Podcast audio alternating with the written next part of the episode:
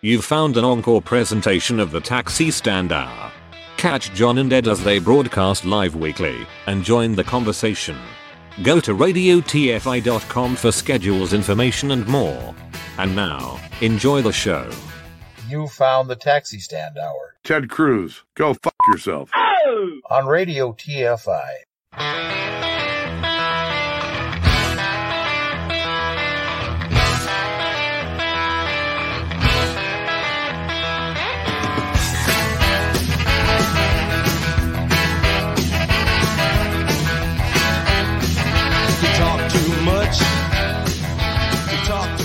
Join the conversation. You can reach the guys at 754 800 chat. 754 800 2428. On Twitter at Taxi Stand Hour. From a payphone, call collect. So most people have a fear of acquiring the virus. I think a, a good way of doing it is to imagine that you do have the virus, yeah, and change your behaviour so that you're not transmitting it. Don't think about changing a behaviour so you won't get it. Think about changing a behaviour so you don't give it to somebody else.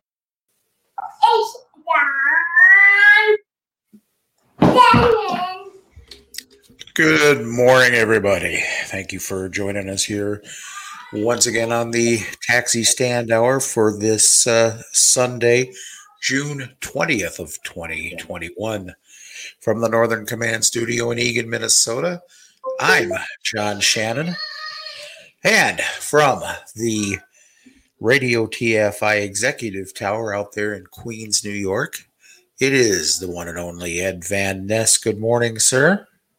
Good morning, kids and kittens. We trust that you've all had a great, fun, fantastic kind of week. Uh, wherever you are, you're not sweating too much. You have not melted into the infrastructure that so desperately needs work. And uh, as you can hear, uh, young Master Oliver in the background making his presence known.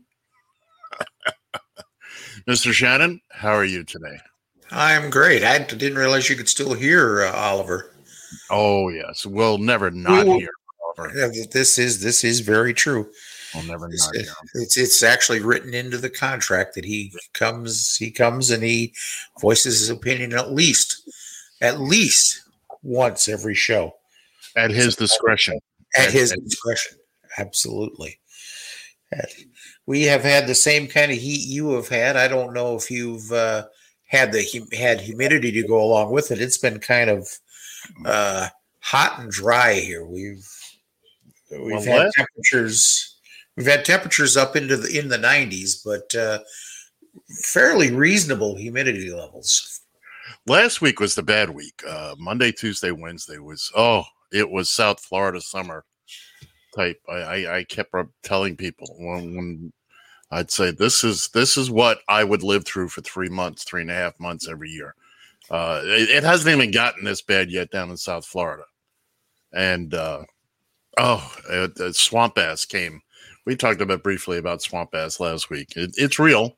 It's a real problem and uh, it is Swamp Bass Awareness Month, and uh, that's to my uh, emotional support Mel, who uh, I won't see anymore. I'm I'm off for the week, ladies and gentlemen. They've they've dropped my vehicle, so I I suddenly have time, and uh, uh, if I hope you had a chance to listen to the '70s Spectacular starring our own Dr. John Shannon this past week. No, I'm, I'm told it flopped like a crappie. No, it was fine. It was fine. It, it- the content was spot on, spot on. Technically, Yeah. eh, not so much, but but as far as the content was, you pulled the song out I have never heard before.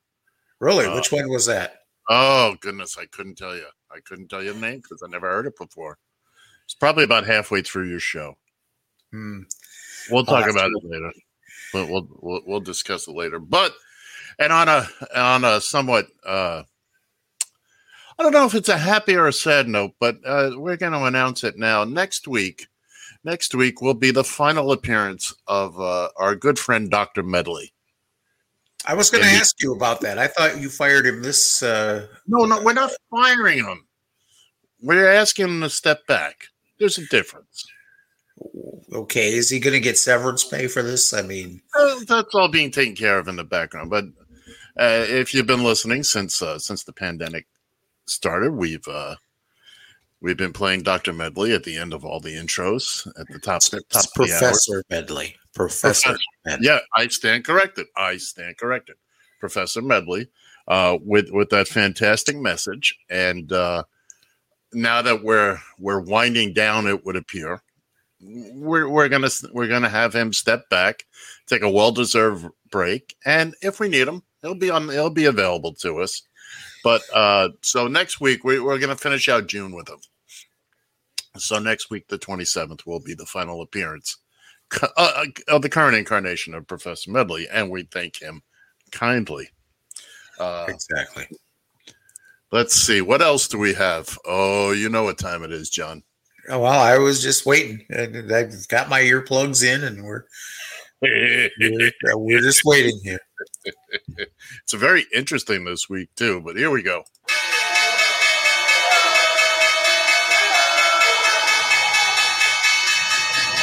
It's the Radio TFI Market Watch Report, sponsored by Nobody. We need a sponsor. Uber closed the week at $49.70, down 31 cents, while Lyft closed the week at $58.48, up $2.11 from last week. That's the Radio TFI Market Watch. Please, we need a sponsor for this bit. Ooh, let's let's give Lyft the clap here.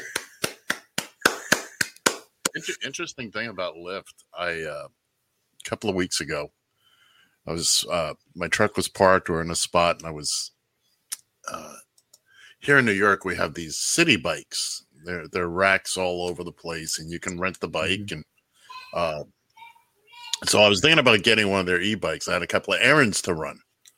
I needed to go to the bank and blah blah blah. So I go through the process on my phone. Turns out it's Lyft that's running them, and I couldn't.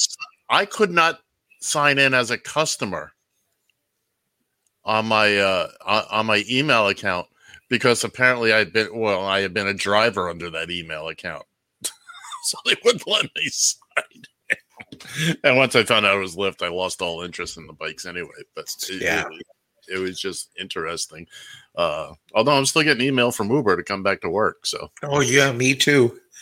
You know, they offered they they put up something uh I think they said it was said hundred dollars for three for to complete three rides. ooh, how exciting! I, I, I am sure there's something there's Yeah, something there. Here's the catch: one of the rides was in Minnesota, one was in Nevada, and the other was Yeah, yeah, there you go. Exactly. same old, same old as far as the uh as far as the people out there complaining about Uber and Lyft. know. yeah, yep, yep. and it seems to be more prevalent in the bigger cities, uh, New York, LA. Uh, they're having a hard time uh, getting. John, I'd like to interrupt here for a second, and uh, if you're listening on the radio, welcome aboard. Now that I've actually turned on the the uh, the antenna. Do you have the Do you have the phone connected? the phone is connected. Yes. I can't believe I did that. I'm looking at it. I'm like, why isn't that? Cl- oh. So And welcome you thought- aboard. You'd, you'd have thought. You, you'd have thought. Just saying here that you Mhm. might have had a hint when I said, "Hey Ed, I'm turning on the butt recording on this side." I don't give a damn what you do. I still don't give a damn what you do. All right. Again, welcome aboard, radio listeners. We uh, we're happy to have you. It, it took us a couple of minutes. Hope you enjoyed the the Lone Ranger there. Uh, we'll be wrapping that up in a couple of weeks as well. But anyway, um, excuse me. I'm terribly sorry. I'm as soon as I get this frog out of my throat. Frog on it. It sounds more like a hairball. I mean, just No just kidding. waiting, waiting for it to just kind of come. poof.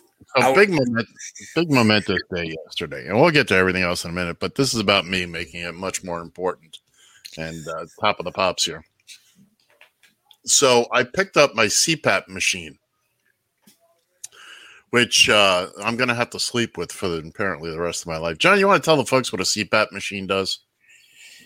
CPAP is a uh, device used for people who have obstruction, uh, breathing obstruction, while they're trying to sleep. It is one of the. Uh, uh, it's a dangerous condition to have because it can lead to uh, issues, blood pressure issues, uh, other cardio issues. And a lot of. Oh, oh, yeah, exactly. I don't uh, having been somebody who has uh, used a CPAP for the last 25 years. I don't know how the hell I ever survived without it. To tell you the truth, um, So, so I got mine yesterday. Th- They demonstrated it how it works, and uh, so I got home last night, and I laid down. It was time Betty by time. It was a little late. Now I have to run mine four hours a night, a minimum, for the insurance company. wow, they track that. Oh, oh, mine has a modem. Ooh, la di da. Now, now, in my case, the the insurance company pays the rental as long as I'm, you know, running it, and then they buy it outright. Once they buy it uh, and it's mine, then I don't have to abide by the four hours. So last night I put on the mask, which covers only my mouth, and there, yes, it's very different than what you're. It's very interesting. The apparatus goes over my head, and there's two tubes that come down you're you can lie on your side even if you obstruct one tube it has another the air has an uh, uh, by the way in the air tube comes in from the top not the bottom. It's not the jet pilot look. Hmm. and so it was very interesting because i would get it set up and and i'd be fine for a little while. I mean i i would just kind of all right it feels uh, i'm breathing fine nothing wrong.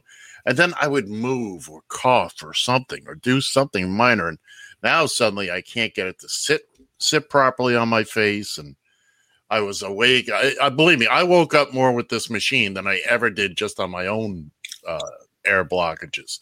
We'll get the hang of it, but uh, so I'm I'm running on literally about four and a half hours of very bad sleep. Um, but again, I've got all week now because I'm out of work. So God. Good lord, you will, you will, my friend, you will get adjusted to it. I will. It, uh, it will uh, definitely. And when when you get adjusted to it, you will say, "How did I ever sleep without this?" I, there, there is nothing. I, I am not fighting this. I am bitching and moaning about it because that's kind of what I do. But uh, yeah, we'll get used to it. It's just that you know, again, the last night just happened to be. Uh, I just couldn't when it when it fit perfectly. When I was having no problems, I mean, I was having no problems. It was like I wasn't wearing it at all. Hmm. But w- when it moves just a bit, air was escaping, and we'll we'll get the hang of it we'll, we'll get it squared away. And uh, I just got to get into the routine of, you know, changing the water every day. And it's a very nice looking unit. It sits, it sits on my nightstand. You'd almost think it was a clock radio.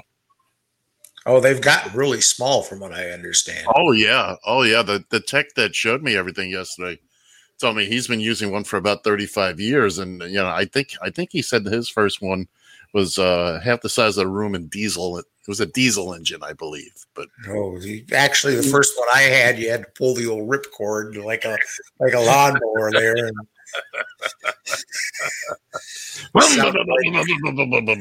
sounded like a Harley when you're trying to sleep. So this this is silent. Mm. It is silent. There's no. It makes the only time you hear noise is if if you break the seam and you can hear the air coming out. Other Yeah. than that, so technology has come a long way to keep fat guys like me sound asleep.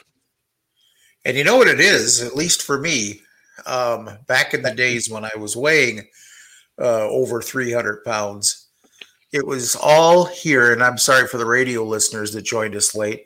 Oh, it is all in the in the in the uh, chin area below your, you know, you know when you when you have that extra weight, a lot of it is in Yes. uh, at your chin, and then for whatever reason, it, it just uh, your breathing just becomes very obstructive when you're trying to sleep. And uh, like I said, I don't know, I don't know how the hell I did uh, slept uh, at all without it now nowadays. So Speaking of the phone, yes, We got a phone number. Oh, do we? I don't know. Let me see if I, let's see if Oliver can read it off to us here. He's in the other room. No Uh, kidding. No kidding. We all know. 754 754 800 chat 754 800 2428. Uh, coming down here towards the bottom of the hour, we're going to have my uh, good friend, our good friend Shannon Bassett, the uh, daughter of uh, my friend and mentor, uh, Richard Tim. Uh, she's going to be joining us. She's been doing a lot of work here in the Minneapolis area with the uh, homeless Mhm. population in our area, and it's it's a problem here in Minneapolis. It's a problem everywhere in this uh, everywhere in this country. I don't know anywhere anywhere in these United States. And uh, thank you very much. Uh, um tell uh, Saint Sean that we uh, said Happy Father's Day to him as well, uh, Shaletta. And yes, we do indeed love you too. but um, anyways, no, uh, there there are issues out there that uh, uh, with homelessness uh, that we shouldn't have. Quite frankly, we shouldn't have these issues in a country as as rich as, we are. And um, Shannon is out there. She's she's uh, her boots on the ground. She's out there helping with uh, with uh, water deliveries, helping in the encampments with food and and uh, so we're going to bring her on, talk about some of the things she's doing, and talk about some of the things our listeners can do, whether you're in Minneapolis or you're in Albuquerque. Uh, some of the things that you can do to help in your community with the homeless situation. That'll be down here towards the bottom of the hour. Uh, by the way, uh, by the way, happy Father's Day to you, Yes. my friend. but not to me. Not to me. Well, well, you know, hey, no, you can still, you can still, you can still celebrate it. I'd rather not. But the, for those of uh, those of you, traditional dads or otherwise, we wish you the best. We hope this day is exactly what it is you'd like it to be. Yeah. Well, have fun, enjoy it. You know, if nothing Yeah. else, uh, And a happy Papa's Day to you too. yeah. Uh, and yesterday we marked the the first official federal holiday of Juneteenth. Mm-hmm. June 19th. Um, you know the history behind that, uh, do you not, sir?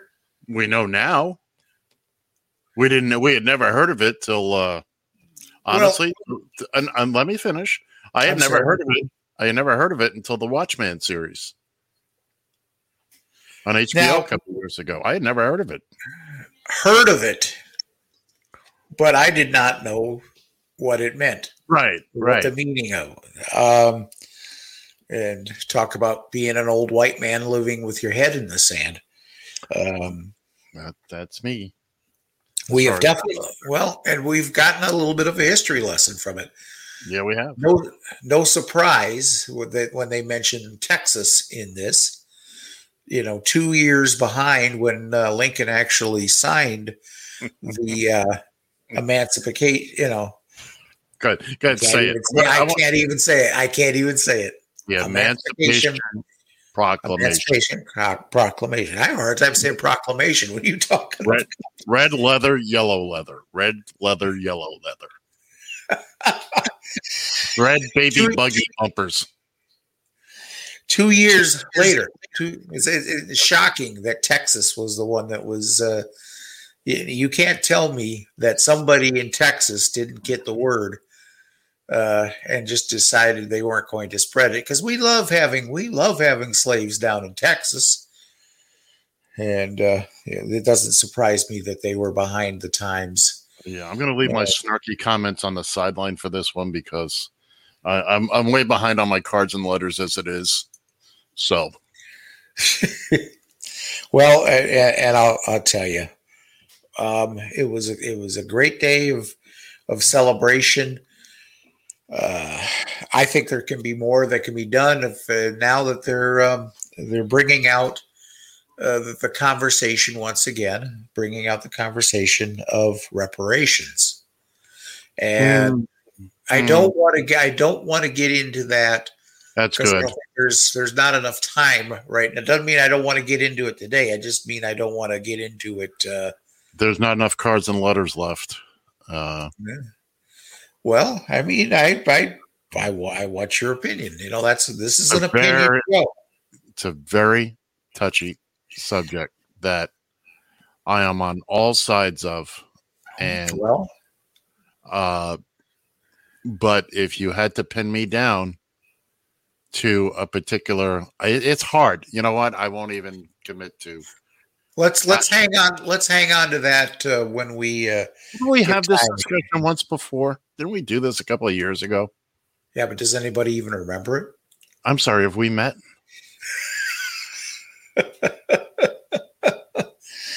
See what happens when you get into these chat rooms. Yeah. you stumble across these people and you just can't shake them. pretty much pretty much uh want I say I, I- we know we've abandoned birthdays for the most part here but i do want to give a birth i do want to give a birthday shout out to sir paul mccartney Se- I believe 79 years old my goodness and still making music Still making music and still left-handed. and still left-handed Left-handed. I wonder if he's still considered the cute one. Well considering that ringo is the only one that's still uh it's true. It's true. i, think don't know I think Ringo has aged much better than Paul. oh you think so Yeah, Paul. Look, don't get me wrong. Paul McCartney is a wickedly talented human being, and uh, uh, the world will be a sadder place when he's gone, uh, and a less, uh, just a little less entertaining place. But boy, oh boy, if he isn't aging into into into an old English woman, I don't know. Like him and Elton John, they're just a couple of old English biddies right now.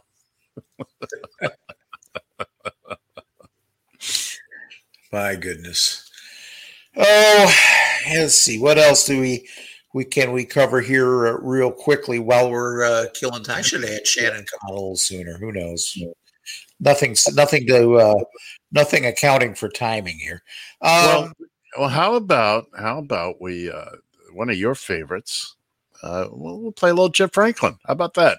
yeah, that'll kill a minute. Governor Ron DeSantis.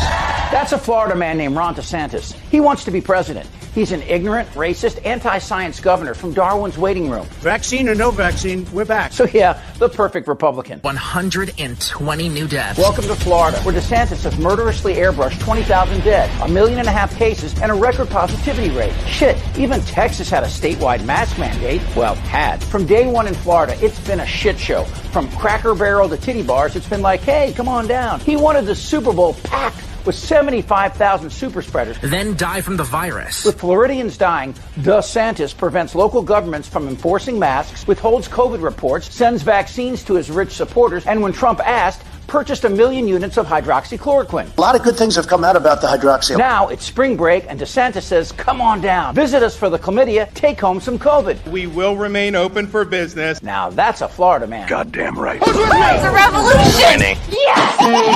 revolution! And uh, thank you there, uh, Chip Franklin. My goodness, my goodness. Yeah, Florida, and, and now they're uh, uh, he just I forget exactly what legal channel it went through. Now the uh, lines that uh, come out of Florida can't uh, determine can't make people be vaccinated when they Yeah. Yeah, and once again, remember, kids and kittens, I did my part against making him governor. Anyway, we have a visitor. We have a guest. We have yes yes indeed we do right Johnny on time too. Hi Shannon, Hello, good morning. good to see you there. Good to see you. Yes. Good morning. That Morning. that guy that guy over there. I don't know if you've ever seen him in person before. That's Not uh, that's. Ed. Hi, Ed. Good morning. Howdy. Happy Howdy. Father's Day. Thanks. Thanks. Uh, anyway, I'm going to let you two chat, and uh, I'll be listening in the background. I'm sure it'll be fascinating. If I have a question, I'm going to jump in. So have at it. Oh goodness, goodness, goodness.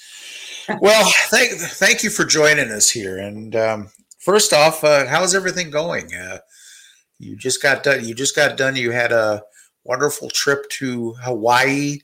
You were able to uh, to um, scatter the ashes, your father's ashes. Yeah. that was that, that was very touching. I I I, I want to tell you, uh, I love the man to death uh, myself, and uh, he uh, it was that was something very special, and I'm sure glad that you were able to to do that. It was a blessing. Total blessing. Mm. Especially on So- Day. Yeah, yeah, absolutely. So I have been watching over the last, uh, well, geez, several months when you've been doing these uh, Facebook videos where you are visiting uh, different homeless encampments across the across the Minneapolis. I'm assuming just Minneapolis. I don't know if you because you live in Minneapolis, right? You live over North Minneapolis, if I'm not mistaken, right? I do. I do. Okay. And you're visiting the homeless encampments. You're providing uh, you're providing them with supplies. Uh, I'm gonna let you tell the story. Tell tell us a little bit about your your travels and what you're doing there. Okay. So this all starts with my dad, my journey um, with homeless outreach. When I was a little kid, he used to, well, he was in transportation, and I used to be able to ride with him uh, quite a bit because we didn't have daycare back then. So um, one day he pulled up to a corner, and there was a young, very young Cambodian uh, man. I would have to say probably about 1920. um, and it was winter out and so my dad pulled over and he had this this uh leather stylish 70s leather coat so um he got out of his cab and he walked over to the young boy and gave him the jacket because the the boy only had a t-shirt on um, and he only had flip-flops on so i imagine that he came to uh, the united states probably not by choice um, but didn't wasn't prepared for the kind of weather winters that we have. So that was the day that I started um, doing my outreach. Uh, as a kid, I used to help a lot of little people, my friends, as as a child, and then um, when I got into my teens, preteens, probably in 1982. Um, I spent a lot of time in South Minneapolis because my mother was a director over at the American Indian Center. Um, and also, I was like hanging out on that side. So there was back then homeless. uh, You it was almost like a hobo or a bum, and so we used to have these signers that were are now passed on and and real you know our elders um, signers when you exit the cedar 94 exit they used to stand there with signs and i consider them one of the first um, original signers you know not not needing something you know not just a signer but um, i didn't see disparities like that in all the other areas. And then we also had a homeless man i forget his name now but he just passed away and he used to be on rice street and so what I would do with my daughter every year is we would take her old sleeping bags because he had a dog and everything. And he didn't really like, you know, he came from a family that had things, but he chose his lifestyle. So we would drop off her sleeping bags and stuff. And pretty much throughout her life, he always hung on to this Dalmatians sleeping bag. And I swear when he passed away, he still had that. But um, so it just kind of goes on from there. And then um as I became older and had a job and a car, I really started looking for people outside of the box. Um, you know, uh, by packing a couple loaves of bread with bologna sandwiches and um, chips and a bottled water, and I'd drive all around Minneapolis just handing them out. Um, so then I got more serious where I started like getting in the encampments. Um, prior to 2016 um, when the when the mayor and them announced that the super bowl was coming um, they made a statement that they were kind of embarrassed i would understand it to be to allow people to come for the super bowl and see our disparity of homeless and the homeless uh, issue has rose um, quite extremely. And I don't believe that a census can really tell us how many true homeless people there are in the Minnesota area because um, a lot of them homeless people aren't voting, um, don't do census cards, uh, maybe you know even have a bad track record. Um, so you know, I just always felt bad because I look at my dad, and he he raised four children, um, and we he he was a penny pitcher, but he, you know, I just learned so much through him. So to the current date, um, I was going to retire from from doing this, and the need is so high that um, I'm going to continue.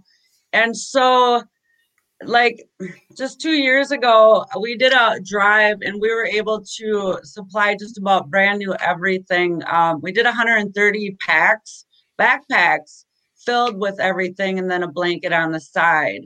Um, we distributed them at one of our indigenous homeless um, uh, organizations, and then we did it out on the street too. Um, you know, there's so much to learn as a community about homelessness because sometimes you can be at the camp and people drive by and shout vulgar things like get a job, you know, get a life. But what people don't understand that, you know, we live with our materialistic things, but you know, we can wake up someday and it all can be gone. So I, I, I, I totally get that. Um, uh, I've always told, uh, I've, I've, I've told the story that I'm one or two bad moves uh, along my life from being uh, in that same boat myself. So I, I, I, I totally, uh, totally get that. I've done my, you know, back in the day, I was lucky enough to have couches to surf on, if nothing else. Yeah. So, yeah. but uh, no, I, I tell you, we we see people out there, I, and the, the sad is kind of like what you mentioned. For every person that you see on a street corner someplace, every person you see out there holding a sign, for every group of people you see in an encampment, there are still people behind the scenes that you see that are hidden, that are sleeping in their cars. God, hey, you're lucky enough if you got a car to sleep in. It might not Yeah. run, you might not be able to get anywhere with it, but the damn thing still provides you shelter. Yeah. Um, I, you know the, the thing is is they're not just shelters these are the people's homes and the constitution states that we have we have as hum- humans have the right to shelter. And the thing is is that what people don't understand they're so they're so like got to be right between the lines is shelter doesn't always come in the form of a house you know? Um the disparities of these encampments just aren't you just didn't wake up and become homeless. There's trauma. This is my deal with homeless camp you know we're always going to have homelessness um, if we don't get affordable housing if we don't get the proper nurturing um, to the people that are on the streets it could be trauma it could be a medical history it could be um, you know lost their job it could be so many different things but i believe it starts with trauma. And trauma is like a when you have a bad back i always explain it this way. You know you have a bad neck or you have a bad back but the thing is is if we wore the proper shoes all the time and and you know that that heals a lot of that is because we're on our feet. So when you look at the people in the homeless camps and i get to know them and the people that i work with um, and they're not scary people. Um, they have needs and they uh, they um, deserve to have nice things in their homes now we're dealing with situations where the encampments are in park areas and the communities and we understand this. The communities are scared of the people. The communities worry about the needles on the ground. And you know sometimes you run across some that are, are on something and you know um all you have to do is break the cycle and go up and talk to them and you'll find out what what happened to them. Um you know there's so many levels this is this could be an hour hour conversation you go into an encampment and doing outreach one thing that i just find really hard if we're going to talk about what how we can meet their needs is the organizations that are already out there if you feel like you want to get involved contact them first. Google online, you know, homeless organizations. We have a couple. Um, we have Ain Dah Yung that uh, shelters our youth uh, over in St. Paul. You know, that's a good. They, you can ask what the needs are. You know, um, there's Dorothy Day Center. There's um, some shelters out in Minneapolis. Um, but shelters don't always accommodate to everybody because sometimes you can't go there if you're drinking or you have a addict problem. Um, but by contacting the organizations, we're not overdoing and stepping boundaries and dual doing.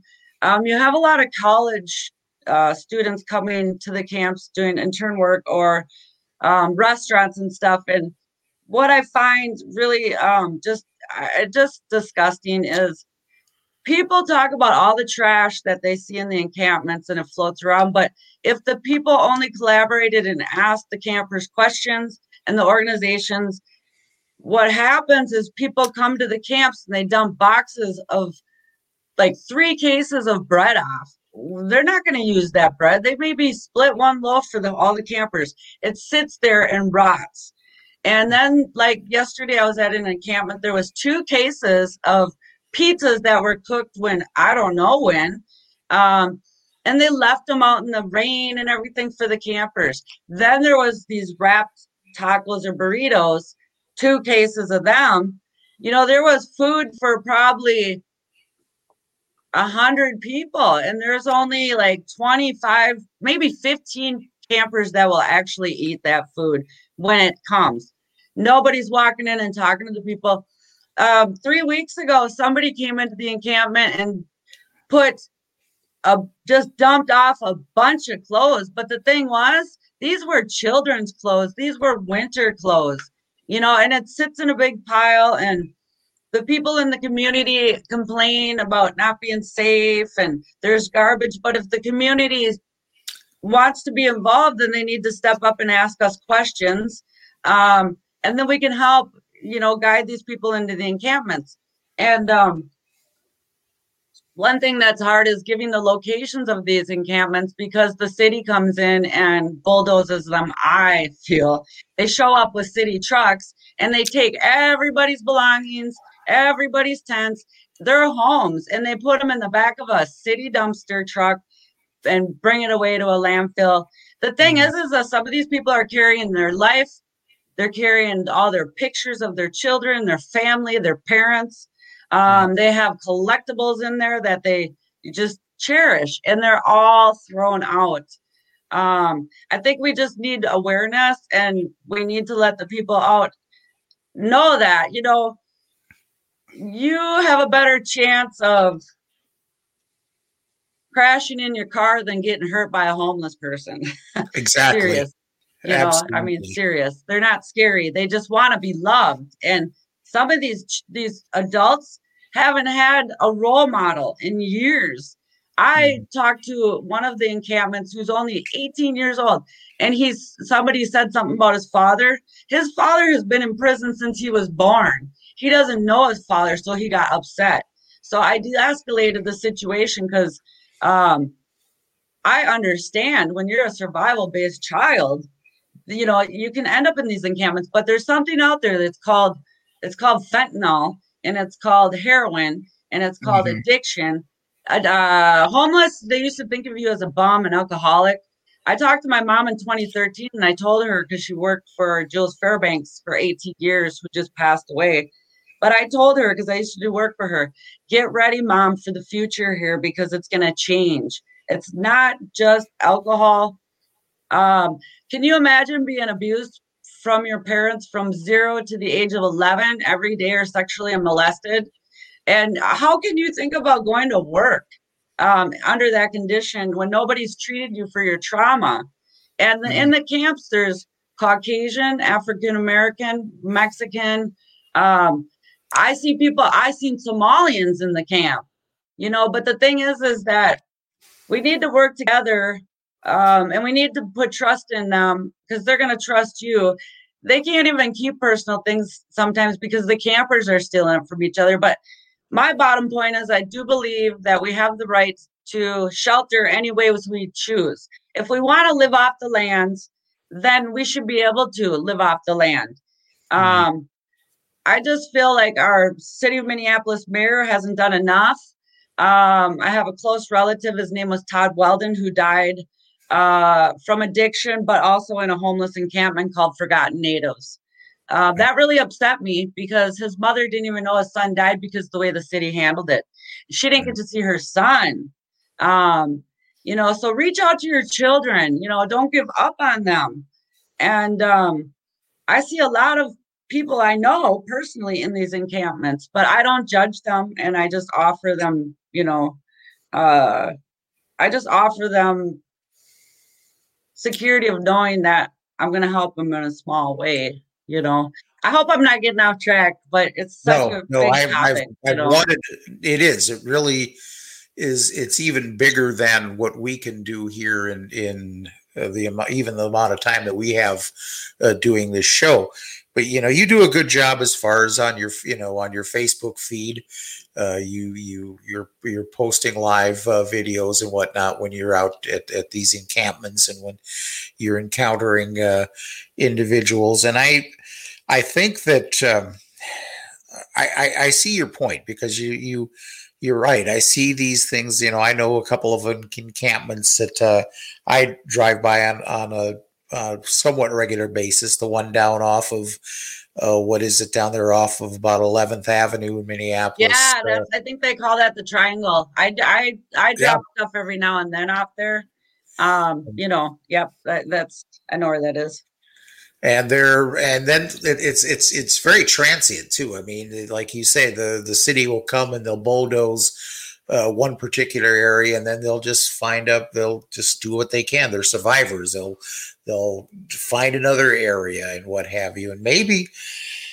Uh, I, I, I think don't we need to stop that though. I think we need to stop bulldozing and finding it costs the city a lot. And what we need to do is trust in these people and give them that permanent shelter because we're going to hold land here soon. And this is going to come up. I'm not going to tell you where, but we already have the land. It's private property. And as an indigenous woman, Anishinaabe, and I, I look out for the land. Uh, I am. I'm a medicine keeper, and my uncle was a pipe keeper. But the thing is, is we're the next generation. The seventh fire was put out. We're on to the eighth, and our people are wising up and we're speaking. Our lands were taken, so we do have a chunk of property that we actually are going to hold the land. And you're probably going to see it coming up on the news, but we're really serious about this because it's right now in the hands of somebody that's not even from the United States. And they use it only once or twice a year to do ceremony. The thing is, is a lot of our indigenous people out in these homeless camps, if we could have ceremony, if we could have our sweat lodges be visible and and do our cultural things, we wouldn't have a lot of these addictions. But because the the system goes against us and we are the highest statistics in everything. And i know that because i was the liaison for 64 schools for a few years in 19 or uh, uh, over at st paul schools. I was their uh, indian education liaison. They brought me in to break the system. And the system at one of the schools failed our indigenous people because i found almost every iep uh, case out of compliance. And when that happens, you are starting the homelessness right there because it's conditioning our minds to tell us we're not valuable. You don't see Indigenous people on commercials, you don't see Indigenous people on TV shows. They have one cartoon now, it's called Molly from Denali. I watch it, I let my grandson watch it. But, you know, um, we were put out on reservations. Or a reservation the people out on our indigenous lands on reservations that are hours away from the cities and towns also live in pro- pro- poverty and they are the most homeless as homeless can be because they have shelter that's fallen apart. And the, yeah I, I invite anybody to to pine ridge or white earth or you know cass lake and really see what life is what what the government gave us. And you guys wonder why you see us in these homeless camps.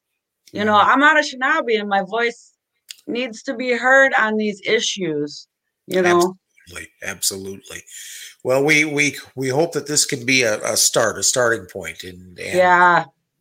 uh, you know, unfortunately, commercial radio is is you know the, you know you listen to W I listen to WCCO radio all the time Yeah. but you know unfortunately they've got to pay the bills and they've got to run their commercials and they've got to they've got to do all these things which this is the type of format here on radio tfi and our network we don't have any of those bounds or restrictions Yeah.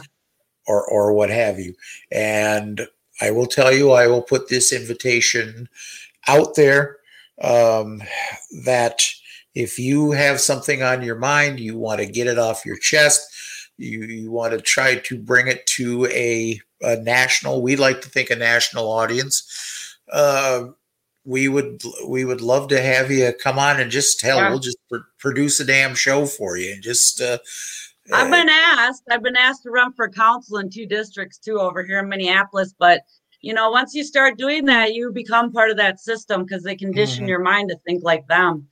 Um, Oh, you see that the, the, I've thought of that. Speaking of that, I've, I've thought about that over time. I've thought about running for office. Unfortunately, you open up my closet and I've got more bones coming out of that than I care to talk about. So Yeah. Yeah. there's no way. There's no way Yeah. I would do that to my family to to have all that kind of stuff being brought out in the open. But somebody like you, I don't think you would be influenced. I think you would be an influencer. I walked to the. I, my mom always said I was extravagant because I walked to the beat of my own drum.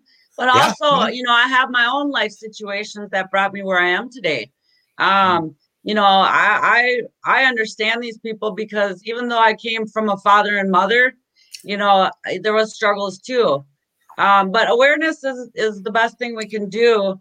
Um, you know, and I'd love to come back on here. You know, if you guys did put together some questions, you know, I can tell you statistics and um, I can tell you where help needs. You know, I do systematic consulting. Um, you know, I could really like. I, there's so much to talk about, you know, and it's like it's hidden, but they want to kick the people out of the camps, and people want to use that as their dump site. You know, I'm not going to bring five years of clothes and go dump it at a homeless site No, so they no. can get kicked out. Um, but there's No. also some other good people out there running organizations, but they need the support too. Um, I'm going to put a plug out for Feeding St. Paul, who will be down at Dorothy Day Center today. Um, feeding, and that is not a nonprofit organization. It's all funded off of donations, and um, and you know they're really hitting the streets over in St. Paul. They're committed to St. Paul, and then there are there's KG who has his boots all over in the ground in North Minneapolis and Melissa.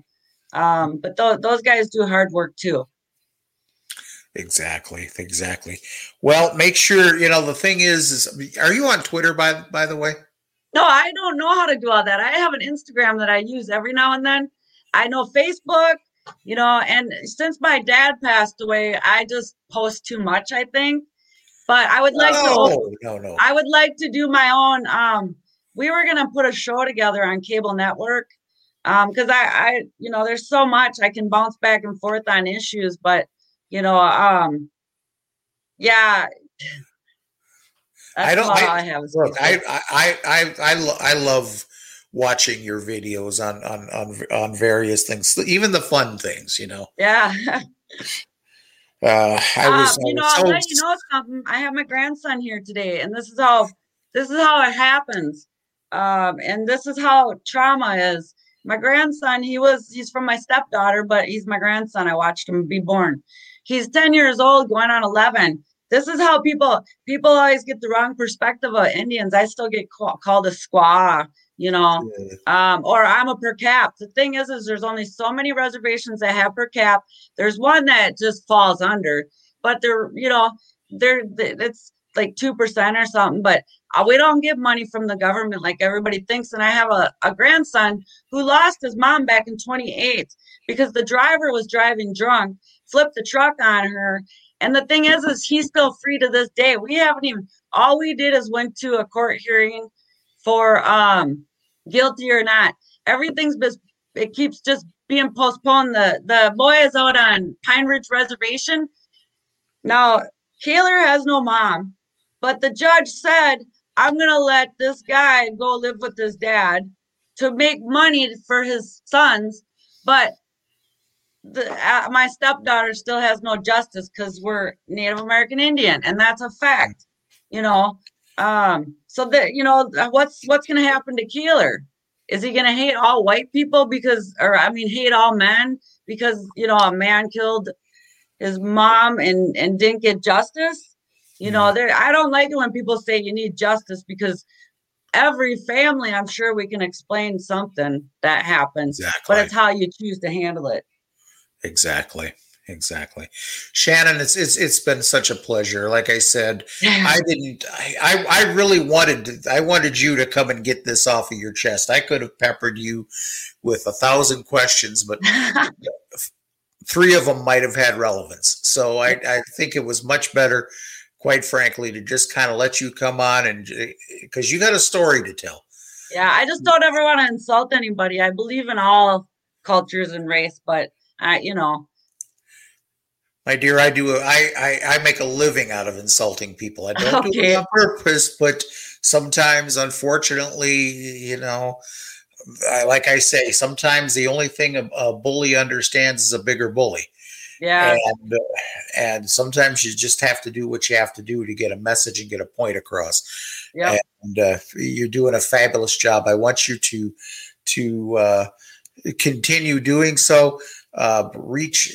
Uh, unfortunately, uh, you know, I, I think about this. I think about this this guy.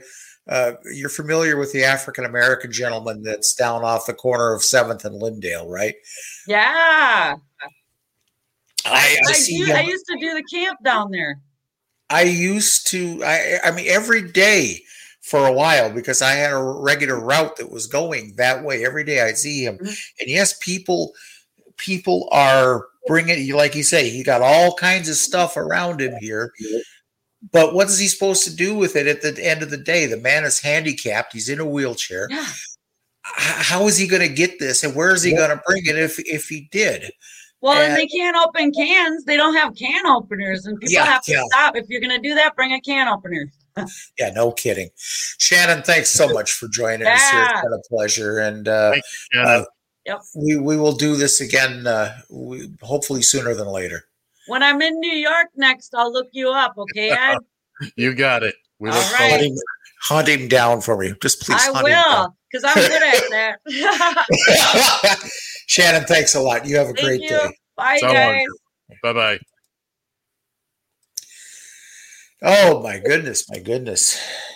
That was uh, Yes. that was very interesting. Yes, I was uh, I was off to the sideline because uh, it, it seemed best uh, that that was going to be best as a two sided conversation. And boy, uh, she had a lot to say and a lot good to say. And uh, and just to echo what John said there, yeah, we'll we'll happily produce and uh, give airtime anytime her or, or her groups want it. We'll uh, you always got a spot on Radio TFI. Exactly. And 754-800 chat. 754-800-2428 is the number. We're about oh what do we what do you say? Probably about seven minutes before the top of the hour break and more Oh yeah. fabulous uh, entertainment here. And then we'll have a whole uh, another uh, hour to fill after that. So uh Uh, okay, so uh, where are we? What do you want to do? What do you want to say? Uh, you want to uh, you want to hear what Michael Cohen had to say this week? oh sure. I'd always love to hear what Michael Cohen has to say. Yeah, he was on with Rick Wilson, who's fabulous on uh, on, on the Lincoln Project TV. The Lincoln Project, yeah. Yeah, yeah. So get a load of this. He knows that he's despised. And that's one of the reasons why he walks around Mar-a-Lago, right, which is sort of um, an insane asylum for incredibly wealthy sycophants that want to sit there and pat the fat ass of Donald Trump. Why? I have no idea. Some of these people are so rich that th- they could burn Donald's money and still be mega billionaires. And why Yeah. they want to sit there and placate this dumb I got I have no idea because they don't need him. You know, in Yiddish they say a lachem cup, right? A hole in his head. That's what these Yep. people. It's like a lachem cup. They don't need him at all. He offers nothing to them other than hanging out with a guy who, again, is a fucking racist. And he's sexist and he's everything Right. else that I said. He's xenophobic and homophobic and Islamophobic and anti-Semitic. He's all of these things. So why in the world would you possibly want to sit there, associate yourself? Why would you want to pay 250, 300,000 for a bond so that you could sit there and when Donald walks in, people stand up once again, once again, proving proving the point that when you throw somebody under the bus, you better throw it in reverse and make sure you got him. Yeah, no kidding. I won't leave him alive. By the way, the uh, the dropouts were were our piece of editing to take out some of the coarser language, but I think you all got the Well, you know, because we all have virgin ears around here, and you know, well, you know, we we got we we we do what we can. But anyway, yeah, that would that's that was kind of uh look, I don't blame this guy for being furious. Look, he's come out and said he screwed up. I'm not absolving him for for you know for anything he did. He he was Trump's do boy and, and all that. And he deserved everything he got and probably probably a lot more. But it is still so entertaining. You know, look, he's been disbarred, he went to prison, blah, blah, blah. Uh, you know, but he you know, look, he, he had a hand in screwing people over the decades. So I don't I feel I feel no sympathy for him, but I do enjoy watching him go off on Oh. rant like this. oh yeah, and who and who knows who knows Trump better? Uh, there's there's his uh the, the accountant guy Weinberg, Weisselberg, Weisselberg, who's uh oh this is gonna get good. This is gonna get good in the neighborhood. Uh, there's something I was going to. Oh, I know. Talk for a second because I forgot to do something. Of course. Uh, then of uh, of course, did you hear about the the big uh, to do? And I couldn't even remember uh, where the hell it was, but it was some uh, in some farm farmland somewhere here where uh, the pillow guy and uh, a bunch of his uh, uh, happy clappy supporters. Uh, Must we? Must we? who was it? That's go ahead. Go ahead. This guy is just. I believe he's back on the uh, uh, uh, on the crack pipe. Or I, I don't think he ever really. I think he maybe left it behind for a couple of minutes, but Look, I there's a clip out there, and by the way, I want to apologize due to some technical difficulties here at the home office. We have not, we were not able to update the website last night, so uh, this would have made it. Uh, there, there's a there's a clip out there where Jordan Klepper from the from the Daily Show, Uh-huh. and talking to Mike Lindell, and Jordan Klepper is always great, but he's been to all the Trump rallies, and he talks to the people, and and he just you know they say something, he just kind of you know uses their words and gets them to agree that you know basically they're morons. But uh, yeah, he he was out there talking to Lindell, and uh, all Lindell goes, "We have the proof. We have the proof." Okay, what is the proof? what are you waiting for? Yeah, what are you waiting for? Provide the proof of whatever it is you think you've got, which is epis, nothing, not a zip. Yeah, that's all. I, you know, every everybody that I wind up locking horns with on social media, I, would say the same thing. You know, they say, "Oh no, you know, uh, Trump won. Trump. Where's the where's the where's the proof? Where's the proof? Show me. Bring it out there." That's what they, you know. That's all the you know the sixty plus times that all this was uh, uh, brought up in front of different uh, uh, judges and different courts over the course of uh, time. That's all they were saying. Where's the proof? And they Yeah. actually admitted in court numerous times that we have none. Yeah.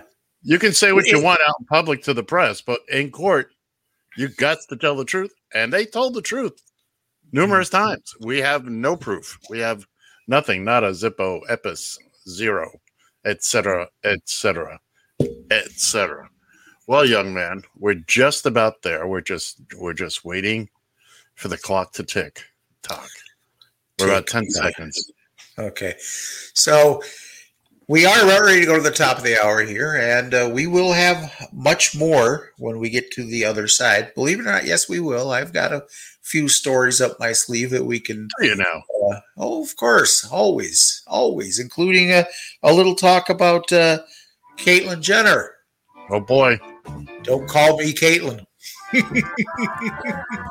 we'll be back. We'll see you in a little bit here. You're listening to the Taxi Stand Hour on Radio TFI.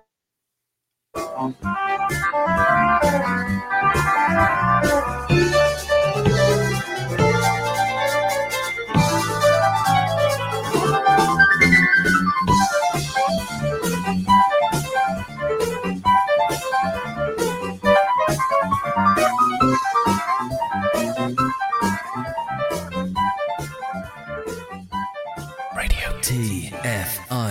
You found the Taxi Stand Hour The worst talk radio I've ever heard in my life. on Radio TFI.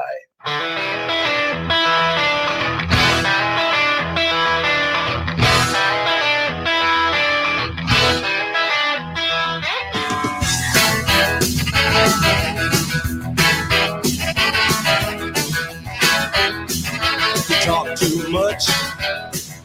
You talk too much. Join the conversation. You can reach the guys at 754 800 chat. 754 800 2428. On Twitter at Taxi Stand Hour. From a payphone, call collect. So most people have a fear of acquiring the virus. I think a, good way of doing it is to imagine that you do have the virus, yeah, and change your behavior so that you're not transmitting it. Don't think about changing your behavior so you won't get it. Think about changing your behavior so you don't give it to somebody else.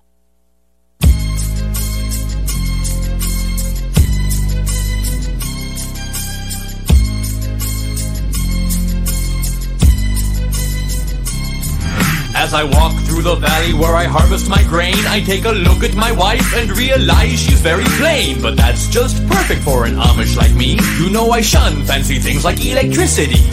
At 4.30 in the morning, I'm milking cows. Jebediah feeds the chickens and Jacob plows. Fool, and I've been milking and plowing so long that even Ezekiel thinks that my mind is gone. I'm a man of the land, I'm into discipline. Got a Bible in my hand and a beard on my chin. But if I finish all of my chores and you finish thine, then tonight we're gonna party like it's 1699. We've been spending most our lives living in an Amish paradise.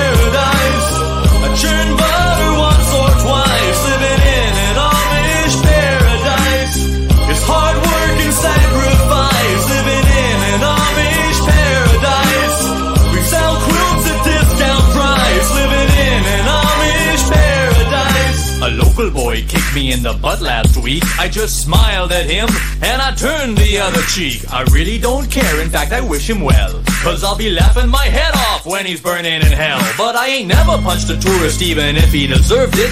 An Amish with a tool, you know that's unheard of. I never wear buttons, but I got a cool hat. And my homies agree I really look good in black, fool. If you come to visit, you'll be bored to tears. We haven't even paid the phone bill in 300 years. But we ain't really quaint, so please don't point and stare. We're just technologically impaired. There's no phone, no lights, no motor car, not a single luxury. Like Robinson Crusoe, it's as primitive as can be. We've been spending most our lives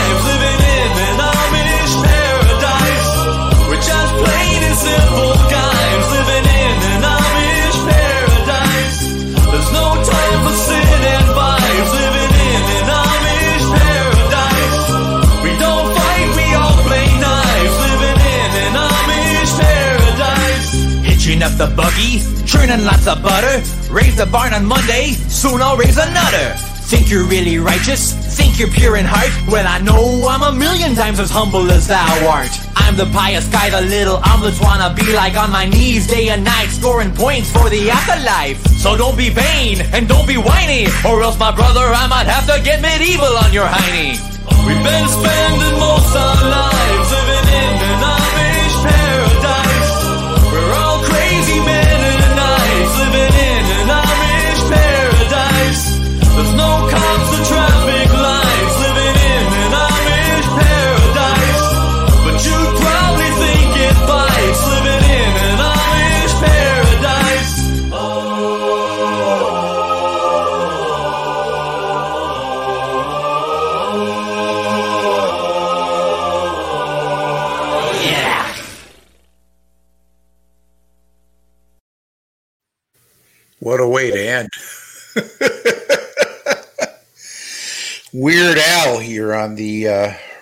Radio TFI Entertainment channel back here. Well, hell, hell, well, hi. Have, did you have a little extra breakfast there, Ed? A little bit. A little bit. Uh, welcome back. You are listening to the Taxi Stand Hour on Radio TFI and on the Radio TFI streaming network. Once again, from the Northern Command studio in Eagan, Minnesota, I'm John Shannon. And in the Radio TFI Executive Tower Dining Hall, it is the one and only Ed Van Ness. Once yeah, it is. yeah, sir. it is. Want me a cheese bun here. Mm, Cheese bun. Entenmann's. Uh, Mm, the mm. best. We're going to set it aside for a moment. We'll be playing something real soon because I want to get back to that. Good lord. All we got left is Keith.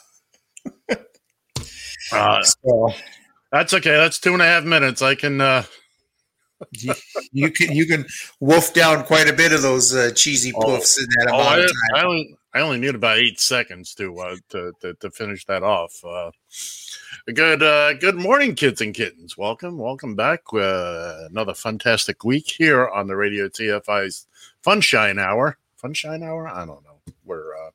By the way, I hope you had the opportunity to listen to the uh, 70s Spectacular Show. Uh, hosted by our very own Dr. John Shannon here during the week, and uh, John, uh, is uh, are we going to be doing that again this week? I, I honestly I, I don't know. Uh, I Well- want to do more. Uh, Okay. There there were circumstances behind it. Uh, Of course. By the way, how how is the glorious, lovely, and uh, effervescent Granny Annie? Well, well, she's back home, and so we'll Oh, well, have that's, that's encouraging. We'll uh, we'll have to uh, have to see how long this homestand lasts. Uh, Well, well, to celebrate, we'll have a bite of our cheese bun. oh, please do. Mhm. Uh, no, she's uh, she's okay for now. So we'll uh, we'll just have to kind of uh, play things play things by ear here, and uh, uh, hopefully we can stay out of the hospital for a little while. But that was one of the you know one of the circumstances behind uh, doing that. You know, you get home and you just, quite frankly, you know, nothing else to do but stare at the walls. Uh, uh, our local nine uh, were uh, uh, off that particular night, so uh, we Got just, uh, yeah. But uh, it's it's an idea that uh, I've put I've put forward here. I've always uh, one of the things I've always wanted to do when I was a a wee lad was be a a disc, a disc jockey. Man, that that was that was fun times listening to top 40 radio and uh, during the 70s. I mean, I, I still say it was the best music that was um, uh, in any generation since. Uh, uh, yeah, I was uh, probably too too young to enjoy uh, the '60s era, and quite frankly, I I'm like a lot of people that think that uh, uh, video killed the radio star once uh, uh, once music was more designed to make a better. They were more concerned about making a better video than they were a better song. Right. Well, also remember in, in the 70s, we were also making that transition from AM to FM. Mm-hmm. And you, yeah, I, I can remember when about the only thing you had on FM radio was classical music. Right. And uh, Elevator music. Uh, yeah, and and radios only came with eight with the AM band, the transistor radios. They they were only produced with AM because there was nothing on FM to listen to. Uh, now, of course, you know FM FM rules, but then again, so do we. Sitting, you know, you know, technology has come a long, long way. Uh, the fact that we can do what we do, we've talked about this before, but Oh, yeah, the seven the seventies were a very interesting time. I mean, I had my little portable radio, I had my transistor, Mhm. and uh, you had your little earplug that went in, and you had to dig the earwax out of that. Ew! Why did he go there? Why did he go there? Did you ever did you ever buy one of these uh, little pen radios that you raised up the, the the little antenna in the pen No, and that tuned in that tuned in the station that you wanted to listen to? no. Was it like one station for the pen, or probably a Well, I, I think if as you raised this the raised or lowered, it was it wasn't an antenna. It was basically that was your tuner. Oh, oh no, I've never heard of such a thing. That's uh Oh, that was oh god, that was that was no, neat. I I don't Uh, remember. I, I do remember, of course, going to the beach as a kid. Everybody having their portable radios. Um, you know, and, and in a lot of cases, at least here in the in the New York general area, everybody be listening to basically the same station, WABC, 77 WABC.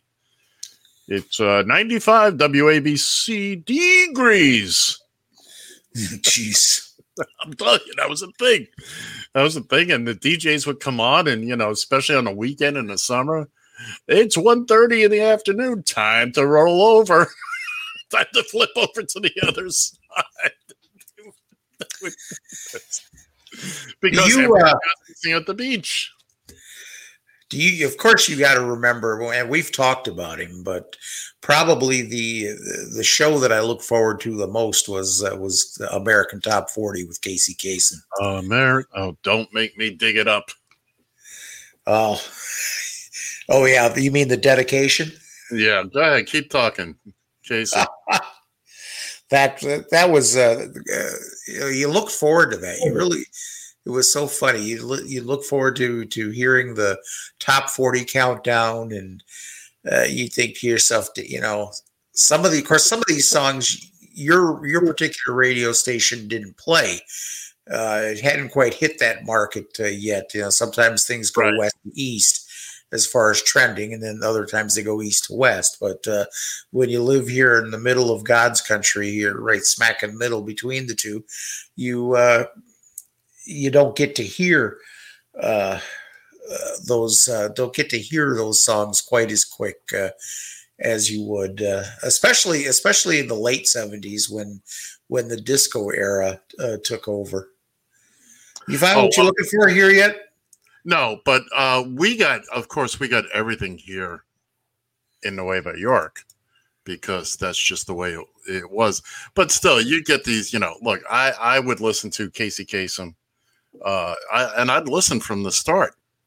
Mhm. And those songs at number 40, I have no idea what they were.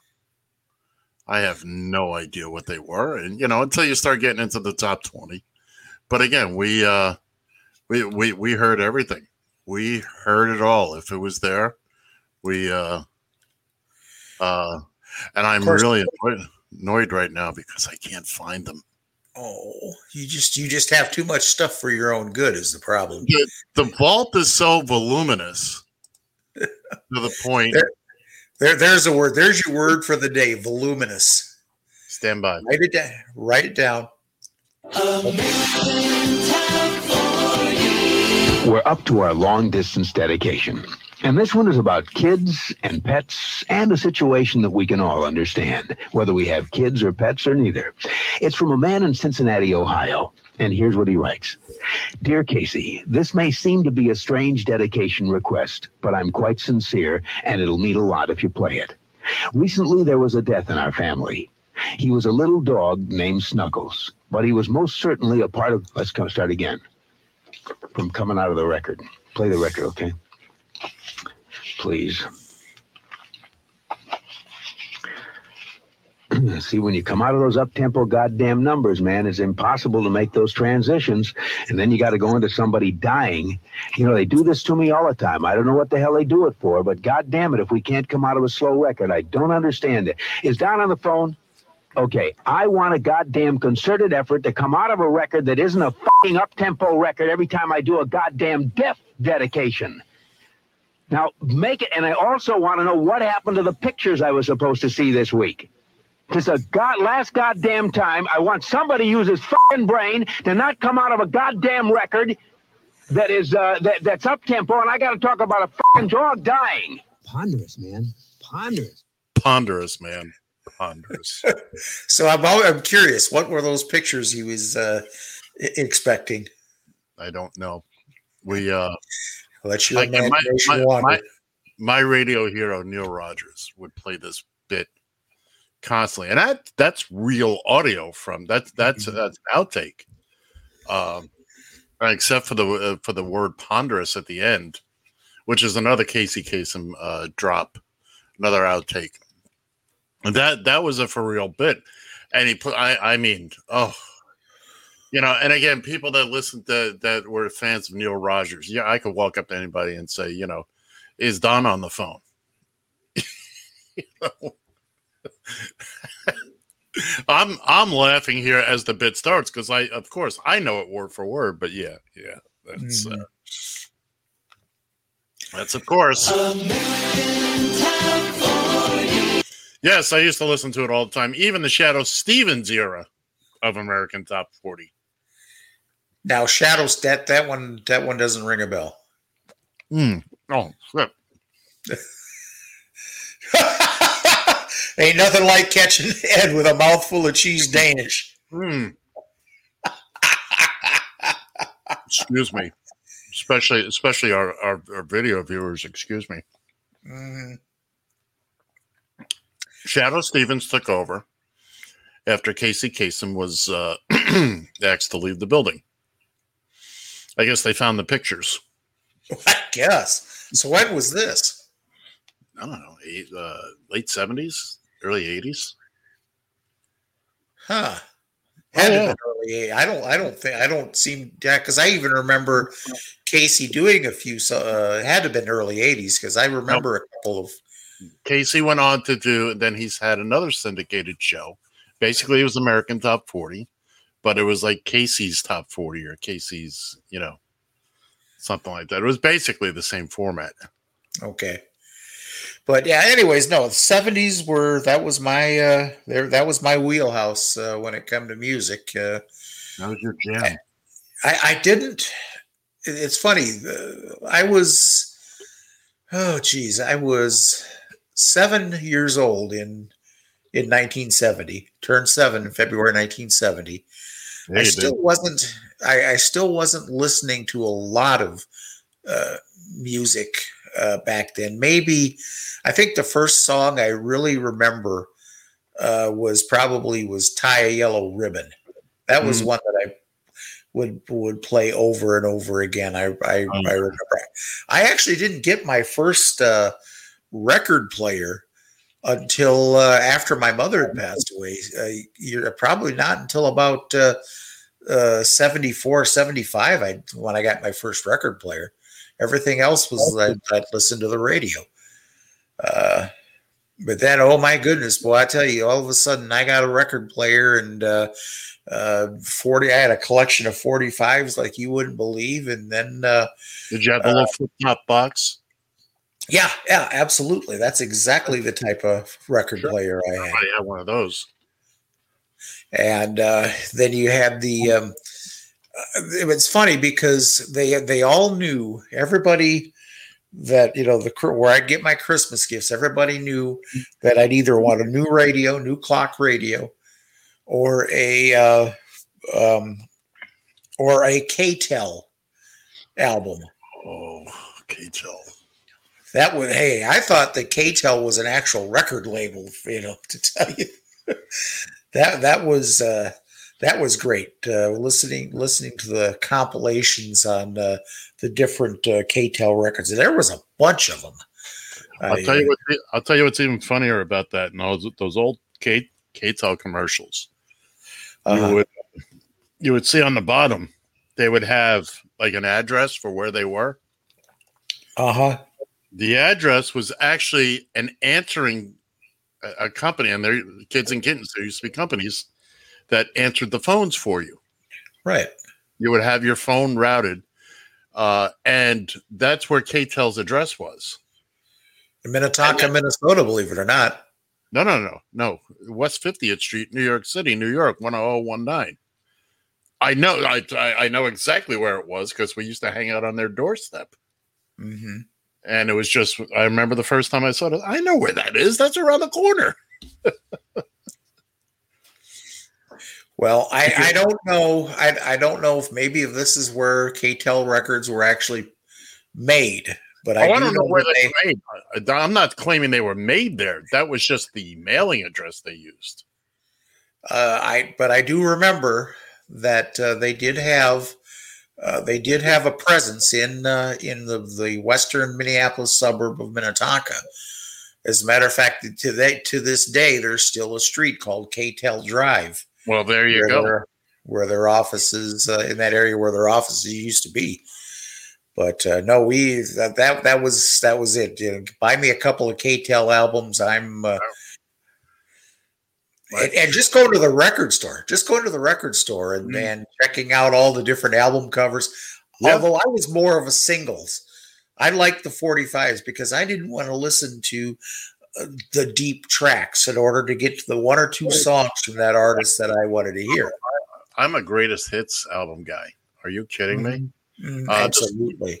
The CDs that I do have now, uh, I'd say uh, if when you eliminate the soundtracks, uh, probably 95% of what I have is greatest hits Mhm. because you get them all in one shot. And uh, uh, what was I going to say? Oh, my one of my favorite late night commercials for music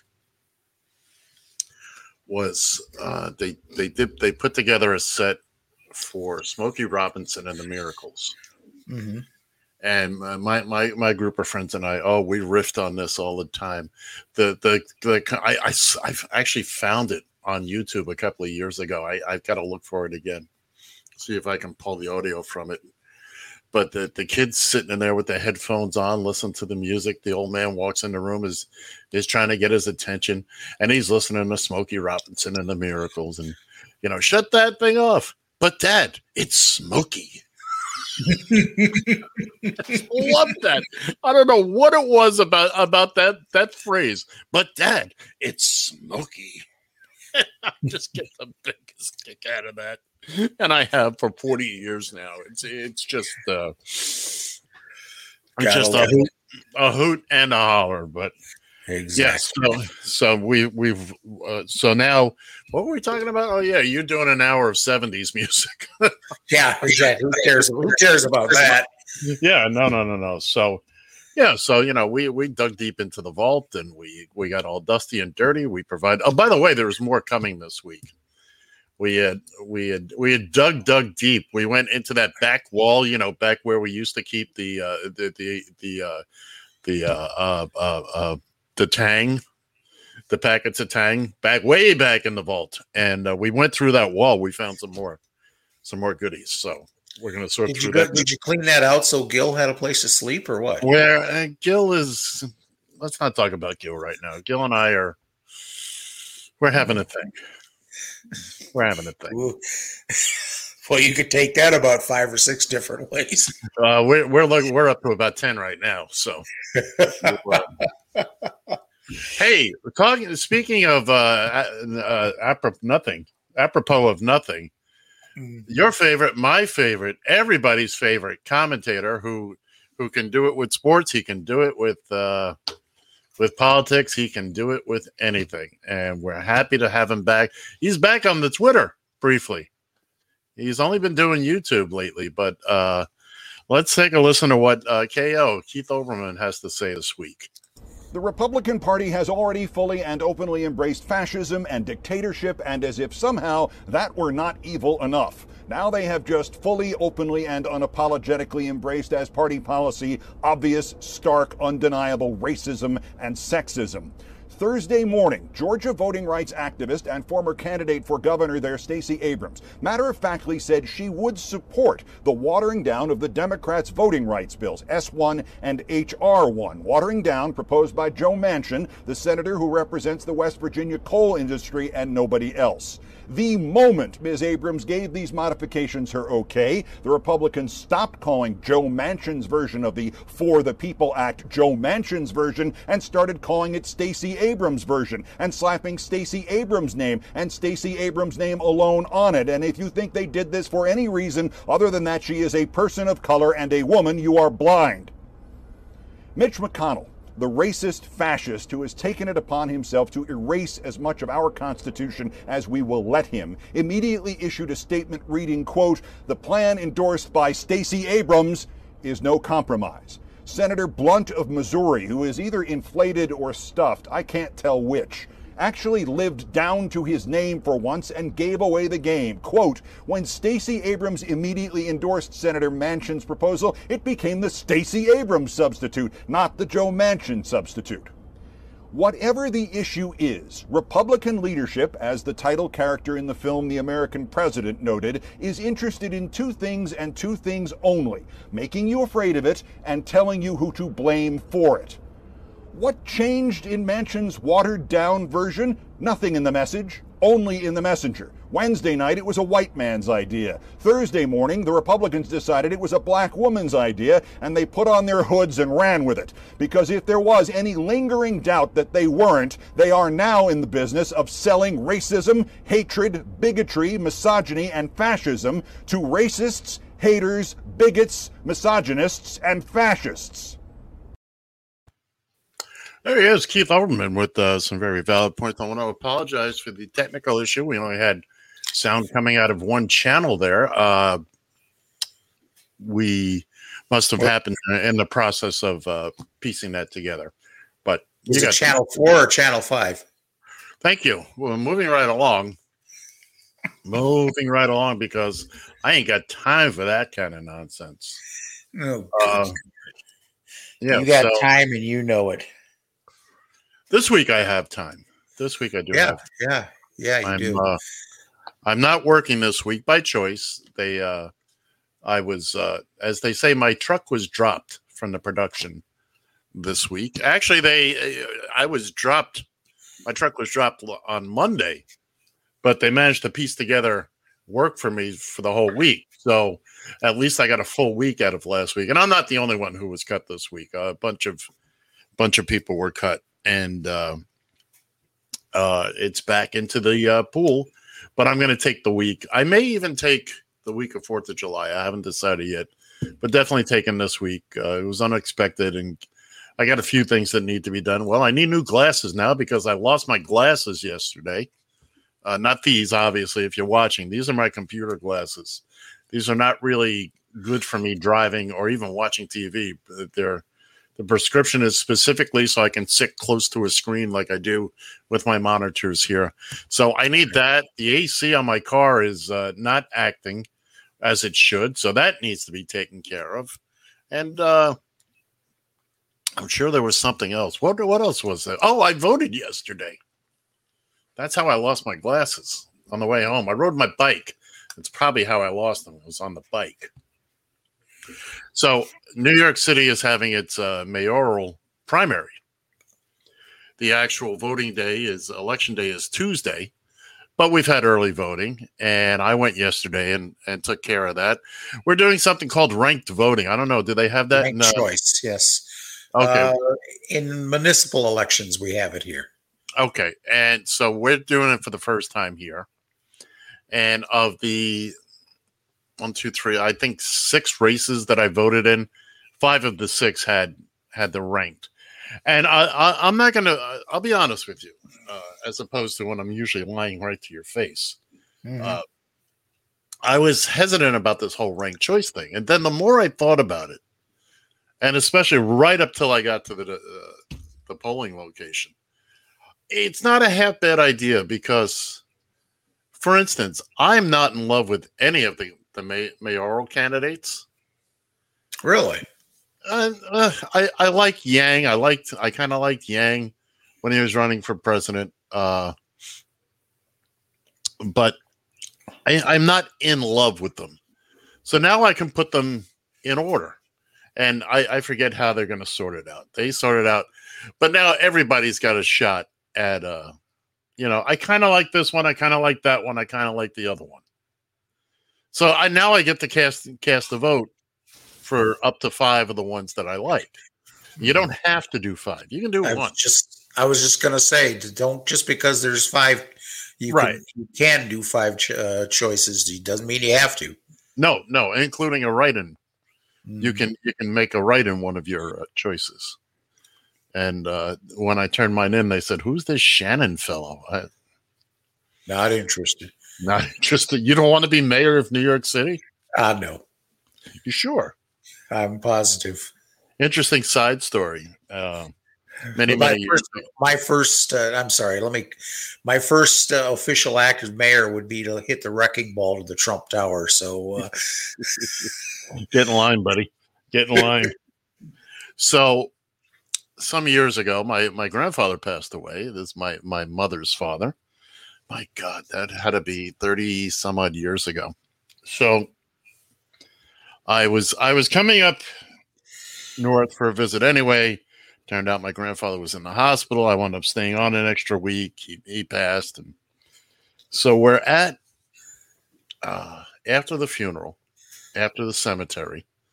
We come back into Manhattan. We're at uh, a very famous place, Gallagher's Steakhouse. That's where we went for lunch. Uh, my grandfather was friends with the managers and the owners, and uh, so it was very. I, I been to Gallagher's numerous times. I was I knew all their bartenders. uh, so I'm chatting with one of my grandfather's friends who I'd never met before, and and he told me how back in the day. Well, uh, just to put it in perspective, my grandfather was president of a local Democratic association in Manhattan. Uh, he was the one that got me registered to vote and who told me you don't have to say squat to anybody about how you vote, how you're registered, or anything like that. And I, I stuck to that until, of course, I came out as a Democrat recently. Uh, but his friend, we get to chatting, and we're, you know, he says, "You know, we wanted your grandfather to run for mayor, and he could have won." I said, "What?" And he started telling me the story. My grandfather wanted no part of it he was quite content what he was doing. Where he he worked at City Hall, and uh, uh, they said, "Yeah, we we we had done the polls, and you know," uh, he says we were confident that he could have run and and and been successful at being mayor. Well, what do you know? I came this close to being part of New York royalty. Me and uh, Giuliani's kid. we, we were that common. wow. But it, it, it was just it, it, was it was nice to hear. It was surprising to hear. You know, because you just don't, you know, look, he was just pop to me. Uh not just pop, but you know what I mean. He was uh mm-hmm. And, and it was just very and to this day, I mean, that's going back 40 years. And to this day, it's still kind of, you know, wow, Pop could have been mayor and, and, and chose not to. It wasn't like he decided to run and he got trounced or something like that. He opted not to. Uh, and I don't know what year it was, but I got to imagine my mother and my aunt had already left the house and you know had started having their families and whatnot. So it's not mm-hmm. like he had young kids at home, but maybe it was because again, his buddy never told me the year. So anyway, that's uh, speaking that's my uh, that's my personal story about mayors of New York City and what could have been. You could have been talking to somebody very important here, although not that, that would have done me a, a spit of good. His last name was Maggio. I couldn't even play off that. it's not even like, hey, wait a second, your name. Hey, are, are, are you related to the mayor? Why, yes, as a matter of fact. No, it's completely different last names, and uh, I would have had to tell that story over and over and over again. And, uh, Ad nauseum, yes. Yes. No, really, I am the mayor's grandson. Really prove it. so, hey, uh, I want to talk about real quick no. here. No. Too bad. Too bad. Mm. Uh, to a point where I worth a try. To a point where I'm actually I feel a little bit sorry for uh, this particular person uh, you know, we all know the story with Caitlyn Jenner. Well, oh Jesus! You did you did did you see me? Did I do, what? Did I did I take a nap while you were talk while you were talking about about the the your grandpa and I didn't do that. I didn't didn't let, snore. Let me, let me ask a question, John. Uh huh. Have I ever told that story before? Have I ever referred to my grandfather in no, those terms? No, no, no I don't. Was, don't that, was that not was that not an interesting story? Of course, it was. I'm tired of Caitlyn Jenner, and I think I know where you're going with it. And I apologize for the snort. That was unintentional. I'm glad it happened, but it was unintentional nonetheless. You'll see that'll go away after a while once you get used to your CPAP. By the way. Oh no! Oh no! It won't. I, I don't want to lose that. Go ahead, Caitlyn Jenner. So, so anyways, as you as you may know, she's uh, running for governor because she thinks it's such a such an easy job. That is Uh, correct. ru- So, Fourth largest economy on the planet. yes, yes, exactly. But you know, of course, everybody's uh, convinced that uh, that uh, California is a hellhole. Well, you know, there are some parts of California that are, but you know, for the most That part. California is a that's like just like any other any other state. It does have It its really areas is. where uh, it just has its areas where uh, you know are less desirable than others. But for the most part, it's a Ca- California, place. California is one of those states where people just generalize. Oh, Yes. I've been to California. What part of California? I was in Sacramento. Oh, oh, uh, I, I've been Yeah. here before. Oh, where were you? Sacramento. This is LA. Same thing. No, it's not. Absolutely, absolutely. It is not. Um, When people, when people think of California, they, they're thinking LA. They're Mhm. thinking Southern Cal. Just like Florida, people think of Southern Florida, coincidentally. You know, I, how- how many times I had that conversation over there. So, no, California is uh I'm sorry that when I did my little trip, uh, my, my trip around the country, we started heading back east, uh, just north of San Francisco. I didn't even get up into Northern California. I know somebody from Northern California. He told me he was telling he grew up in Northern California. Boy, he says it's it's a whole lot. It's a completely different state, which is why there's a movement to split off. But that's neither here nor there. So anyway, California. So, as you know, uh, she's running for for governor. Uh, so she was interviewed on Fox Nation by the uh, uh, somebody I hadn't have never heard of before. There, uh, it's I think it's pronounced Tomi uh, Lahren, if I'm not mistaken. Uh, Oh, Tommy- H R Tommy E. N. Lahren, the blonde. I've never heard of her. Yes, Oh my! God. Oh, you- never heard of her before. How have you not heard of her? because I don't pay a whole lot of attention to Fox Nation. Could be. I'm just just saying. Anyway, we'll talk about this. obviously, you're obviously you're obviously you're a fan. Yeah. So, was, anyways, uh, sh- She was Kayleigh McEnany before Kayleigh McEnany was Kayleigh McEnany. okay, McInerney. I get it. So she, God forbid, she made the mistake of referring to Caitlyn Jenner as her while promoting an interview with the Republican gubernatorial candidate. Well, she faced quite the uh, quite the crap storm uh, from uh, people, Fox News uh, viewers who uh, still have their heads in the sand, and uh, and I almost, like I said, I almost have to feel just a bit sorry for her in this situation because she's running as a Republican, where whereas most people who con, uh, consider themselves Republican have not accepted Caitlyn Jenner. They, you know, so uh, she got a few. Uh, she got a few tweets. I'll, I'll share a few of them. Uh, Oh, please Um, do. Oh yeah, well, you know, one uh, her tweet was California is failing, and Caitlyn Jenner believes it's worth uh, fighting for. I'll discuss my interview with her on Fox and Friends.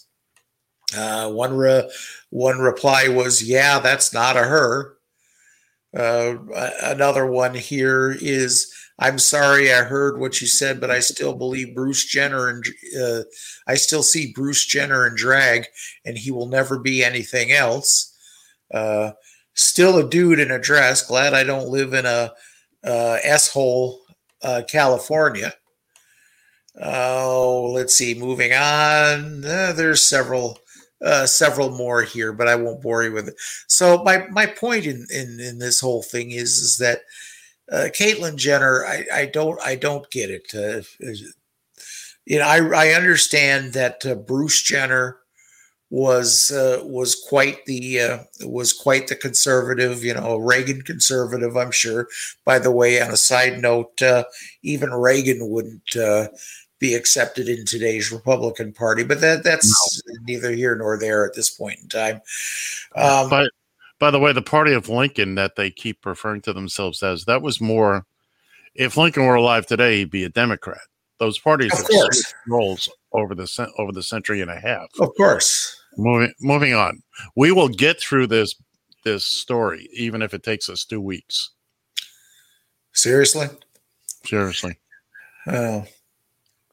I don't understand when when when Caitlyn decided that she was going to uh, that she was going to I don't know what the word is you know when she announced that she was transgender and that she that Bruce was going to become J- Caitlyn mm-hmm. uh, I don't think she understood that these same Republicans that she's been kissing up to weren't going to accept that. You know what? I think she did. She may be in a bit of denial about it. Uh, and again, I use the the pronoun she because this is what she's chosen to do. Exactly. Uh, uh, I will tell you this: I am not a fan of people who want to be referred to as they and them. You're a singular entity. You will be he or she or it. Choose one of those three. But that's neither here nor there. Uh, I think Jenner was fully aware of what was about to come down the pike, and it's knows it's going to be a rough ride. And look, she's been a household name for literally decades since 1976, when Bruce won the gold at the uh, at the Olympics. So I think uh, I I think he's more than well prepared for that. She, whatever, and uh, if not, then she's got no point, no place being in politics. Oh yeah, because let's let's face it, you, you know, people. It's like I was talking when I was talking to Shannon. Uh, there there is a reason why I would never run for office. Is is that uh, uh, I'm sorry, you open up that closet and uh, there are skeletons waiting to dance out and Mm. and I got to do the conga. Oh, oh, absolutely. Why would you put yourself through that? And, and more so, why would you bring th- this negative uh, blowback against other trans people? Know, because that's what the, this. Let Let's Well, face it, Caitlyn. Caitlyn Jenner is the probably the best known trans person right now in America. I Without- would without, without question, without question. and Yeah. all she's managed to do is bring further scrutiny. And this is a tough situation. This this is something that people can say, "Yeah, I did it with pride. There was no problem. I had no problem doing this whatsoever." But you know, a person can only take so much mud and crap thrown at them before. But but John, on the other hand, I'm looking at it this way. Uh, this once again proves that no matter who you are or who you've been or who you want to be, uh, you just can't change the fact that you're an asshole.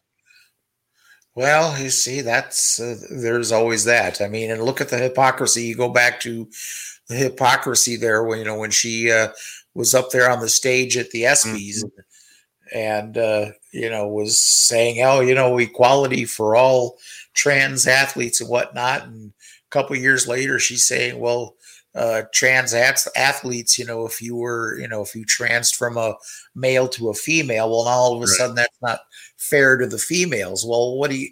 All you're doing is is you're you're kowtowing for political purposes. Right. And as, as we talked about that a few weeks ago, and like I said at the time, so what you're saying is that if you happen to have a young lady who is larger than the rest of the the girls her age, is she then not permitted to participate because she's bigger, stronger, and faster through no fault of her own?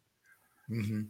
If if you've got a group of sixth graders and she's towering over them by by six inches and 20 pounds, does that mean she can't be on the soccer pitch with the rest of the young ladies? Yes, she has she has a distinct advantage, a distinct advantage. And uh, you pull her off? And and again, my point at the time was there's very there's a lot of very small uh young men that you know women can uh, young girls can beat the living crap out of right now doesn't matter how they're dressing now i would the only thing i would see about that is that if it's just if it's just a, a boy putting on a dress and uh, putting on a wig and saying oh look at me i'm a girl now. Now i'm not expecting a high schooler or younger to, to have had any kind of operations or, or whatnot. Uh I mean, there you might be able to draw the line if you haven't fully, i- i- in some form or another, you have to have fully committed to it. Okay, to uh, uh, as far as that goes, I don't know how you do that as a 13 year old because the surgeries are just not. That's not going to happen at that age. Right. So, so you know, there, there, I see a little bit of uh, of wiggle room for debate. But other than that, no, no, no, no, no, no. If uh, if we've known for years that that Joni, who was born as Johnny, uh, lives lives her life as as a young lady, then you know it, it, it's a tough situation. But as but, uh, you know, and maybe we just banned uh, gender divided sports. Who knows? You know, there's. But you're right. She was very hypocritical. Uh, I kind of saw her point, but uh, that's one she should have just backed out of and just tap danced right back out of uh, because she is not the be all and end all uh, on that topic. Although people are trying to make her that, and she's allowing herself to be. She does not speak for every trans person. Oh, on the planet. absolutely not. Absolutely not. Unfortunately, she's wound up probably bringing more more of the negative attention to uh, to being trans and and uh, I, look, I I have no idea what what that's like. I have no idea. It's kind of like being a like being a woman. You and I have no idea what it's like to uh, to be a woman. So we have no judgment when it comes to. I, I have an announcement to make. Oh, good lord! As, as of tomorrow, I'll be uh, I'll be changing. I'll be living my life as a my true self. My true self. I, I, I'm I'm I'm afraid to I'm afraid to uh, to even go there. To be honest with you. I'm gonna be living my life as a golden retriever. Yeah, there you go. There you go. Well, maybe you could live your life as a uh, German Shepherd and uh, replace uh, Champ. replace Champ. Yeah. By the way, has anybody checked on Major Biden's alibi? Major all has say, has all his- Major can say. All Major can say is doggone. Doggone. Champ Biden has uh, crossed the rainbow bridge, as they like to say. And uh, uh, from all reports, he was a good boy. He was a very good boy. Actually, there were pictures of uh, when Biden first got him. He was a puppy. Uh-huh. Uh, uh, Jill had said at the time in 2008, well, if you and Obama win, you can get a puppy, you can get a dog. And that's when they got Champ. And they had him, I, I don't know, in the picture, looked like he couldn't have been more than a couple of weeks old. Uh, you know, and it's That's- just so great. Rescue dog on top of it. Well, these are puppies, and puppies are always desirable. Yeah. Uh, but uh, look, I happen to be a big fan of the German Shepherd breed. If I ever got a dog, it would be a German Shepherd. I Uh-huh. it, it- to me, I just uh, just I can't get enough of them. I just can't get enough of them, and uh, you know, Champ lived a good long life. He was what thirteen. Yeah. 13. It's not the oldest dog. Oh. Absolutely Look. beautiful dog. You saw the picture of the of uh, Champ with the the Bidens, uh, the one that he posted on posted on Twitter. Absolutely gorgeous dog. Oh yeah, yeah, yeah, yeah, yeah. There's and and look, we don't deserve dogs. Dogs are just too good. There's an account out there called the Dodo, and you got to Uh-huh. follow it. It, it, it because they post stuff about animals on a regular basis, and you'll see some of these really heartwarming stories, and some are just big old goofy dogs. You know, a dog doing his thing. And when a dog is himself, they showed one the other day about a, a mixed pit bull terrier, and he just loves the swimming pool. And this boy will not, as soon as the door opens, bang, he's in the pool.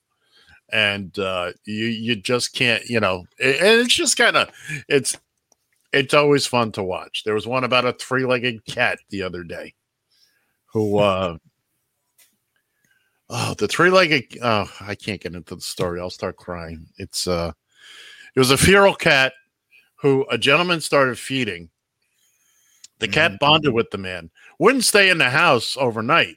He would come in, he'd snuggle up with the guy, blah blah blah, and then and then the cat would leave. Uh, cat. Well, the the gentleman passed away a few years ago. Somebody else bought the house, and the neighbor said, and the woman who bought the house was terrified of cats. He told her, "Look, if the cat shows up, just call me day or night. I'll come over and I'll take care of it. You know, I'll, I'll get him." Uh, because they wanted him to make sure the cat was taken care of since the gentleman had passed away. So the next time the cat shows up, he was old, obviously older and beaten up, and uh, they took him to the vet. They got him cleaned up. They got him healthy, and somebody wound up adopting him, who didn't know the backstory. Eventually, she found out the backstory, and tears all around. And now the cat is living, you know, his best life. He's an older cat now, missing a leg, and lived most of his life on the streets. And uh, you know, but he still came back to that gentleman. Uh he wanted you know that was his pal. That was his it's follow the dodo on twitter and don't make me tell these sappy stories again because it's not in my character. I know, I know. You just uh, i got a little thing from the cpap machine. Yeah, okay. well, we, it, it- well, you ended with a cat story, but I'm just about ready to say that this show has definitely gone to the dogs now. But uh, by the way ta uh you know what it's time for now what time is it now? What time is it for now? it is time for a Emergency bat turn. emergency bat turn Okay. did you know oh you know what we didn't do today Kind of on purpose, by the way. I know what we didn't do Okay. today, kind of on purpose. fair enough Okay. if, if you replace the W in where, what, and when with T, with the letter T, you get answers to those questions. Oh, good lord. How long did it take you to come up with that? I didn't. I read it on Twitter. I think it's I think it's very interesting. Replace the W in where with the T. It tells you where. There. Although, although Okay. the- the first reply says, and if you replace L and luck with F, you get to know our feelings about this tweet. Very.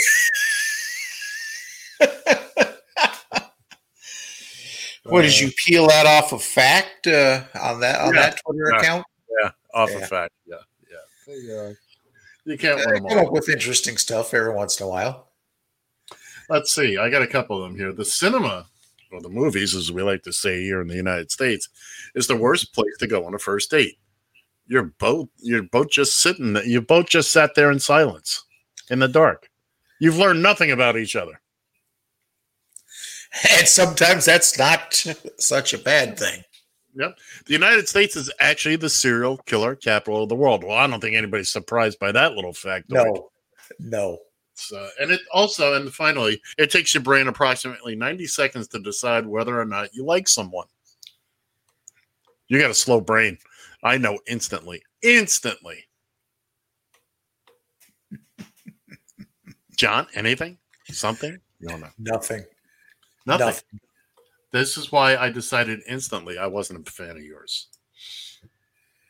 Uh, that's that's that's uh, Hurtful? I guess that's good. Disturbing? No, hardly hardly disturbing. So I'm, I've got to ask if we were doing Goldilocks this week, Uh-huh. did you ha- did you have a topic planned or? Oh no, absolutely not. Oh, I see. I, I I had no. I, I I don't know. I just think that that, that whole idea just kind of flopped like a crappie, and uh, I don't think so. I I was enjoying it, especially since I didn't have to do any work for it. Well, of course. Uh, There, there you go. Well, now you know how I feel about the whole show. You come in, you sit down, and I'm John Shannon, and blah blah blah You in Minnesota, and you ain't doing squat. And I'm here. I've I've got the diesel engines going to keep, you know, to keep the uh, the, the machine flowing here, man. And uh, Oh, I, I, I, I, I, I, I, I do, I do feel sorry for you. You know, Right. uh, Jesus. Uh, well, hey, you know, uh, hey, what? there is some, there is kind of some good news here that we've got, we've uh, overlooked. The, uh, well, the, uh, come on, spit it out. yeah, yeah, whatever. Uh, Obamacare. Yeah, yeah. They they they tried to the the it survived another Supreme Court uh, challenge. I I don't know if they're gonna go uh, if they're gonna try anymore. but you realize it- it's so. Again, I say it's funny, but it really isn't. That what would have been as at stake had the uh, Supreme Court uh, somehow ruled in favor of uh, these uh, these uh, individual states, such as Texas. Uh, go figure. Well, Uh, before, before before we go on, John, do you know what the ruling was? Well, the, the ruling basically was is that um, the, the the states that were filing uh, that were uh, that were uh, had approached the court were filing for da- for uh, individual damages, if I'm not mistaken, caused by. But no, no. Why? What? Why did the Supreme Court kick it back?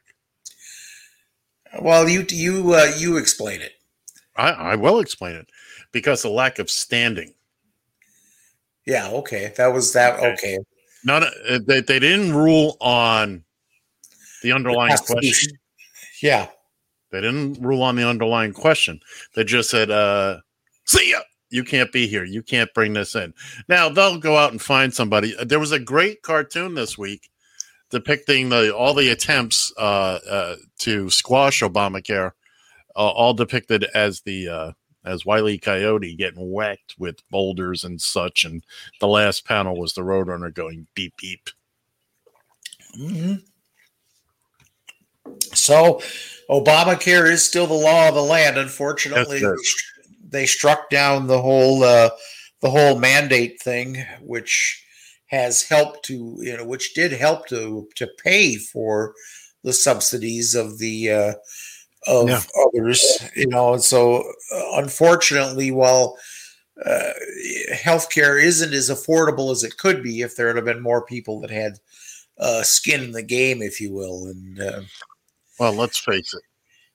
We've we've we've got to get on track with the rest of the planet. Healthcare is a right. It's I I I- mean the hoops you got to go through. Uh, look, I got to use this machine four hours a night, whether I want to or not. uh huh. And the- you'll, like I said, you'll. Uh, you'll I'm not. I, that's not my Right. point. My point is is that I have to. Otherwise, they stop paying for it. uh huh. Right. Uh, not saying I don't need it or won't use it, but that stipulation is there that well, if you don't, uh, we're we're going to take it away. So, and again, you know, let's let's go back to should I should families have to sweat out buying medication for their for their sick kids, uh, as opposed It's to either paying, medications or food or paying the electric bill or, and, and it's just mortgage. It's not right, damn it. It's just not right. Well, we uh we've just rounded third base and we're coming into home. We've got the green light. Do we slide? Do we do we run into the catcher? I, I think we're kind of limping around that around third base. We done pulled a hammy coming around third base. So. So we, so we don't do a Pete Rose coming into uh Ray Foster. Uh, no, I don't think so. Man, the All Star game. That was something. That, that was, was something. something. Hey, You'll never see know? that again. What do you know? How about that? Time to say goodbye for another uh, week here. Thanks for joining us here on the Taxi Stand Hour on Radio TFI. We appreciate it. So, once again, for that guy over there, Ed Van Ness, I'm John Shannon. Stop! You And talk I got the money. See ya!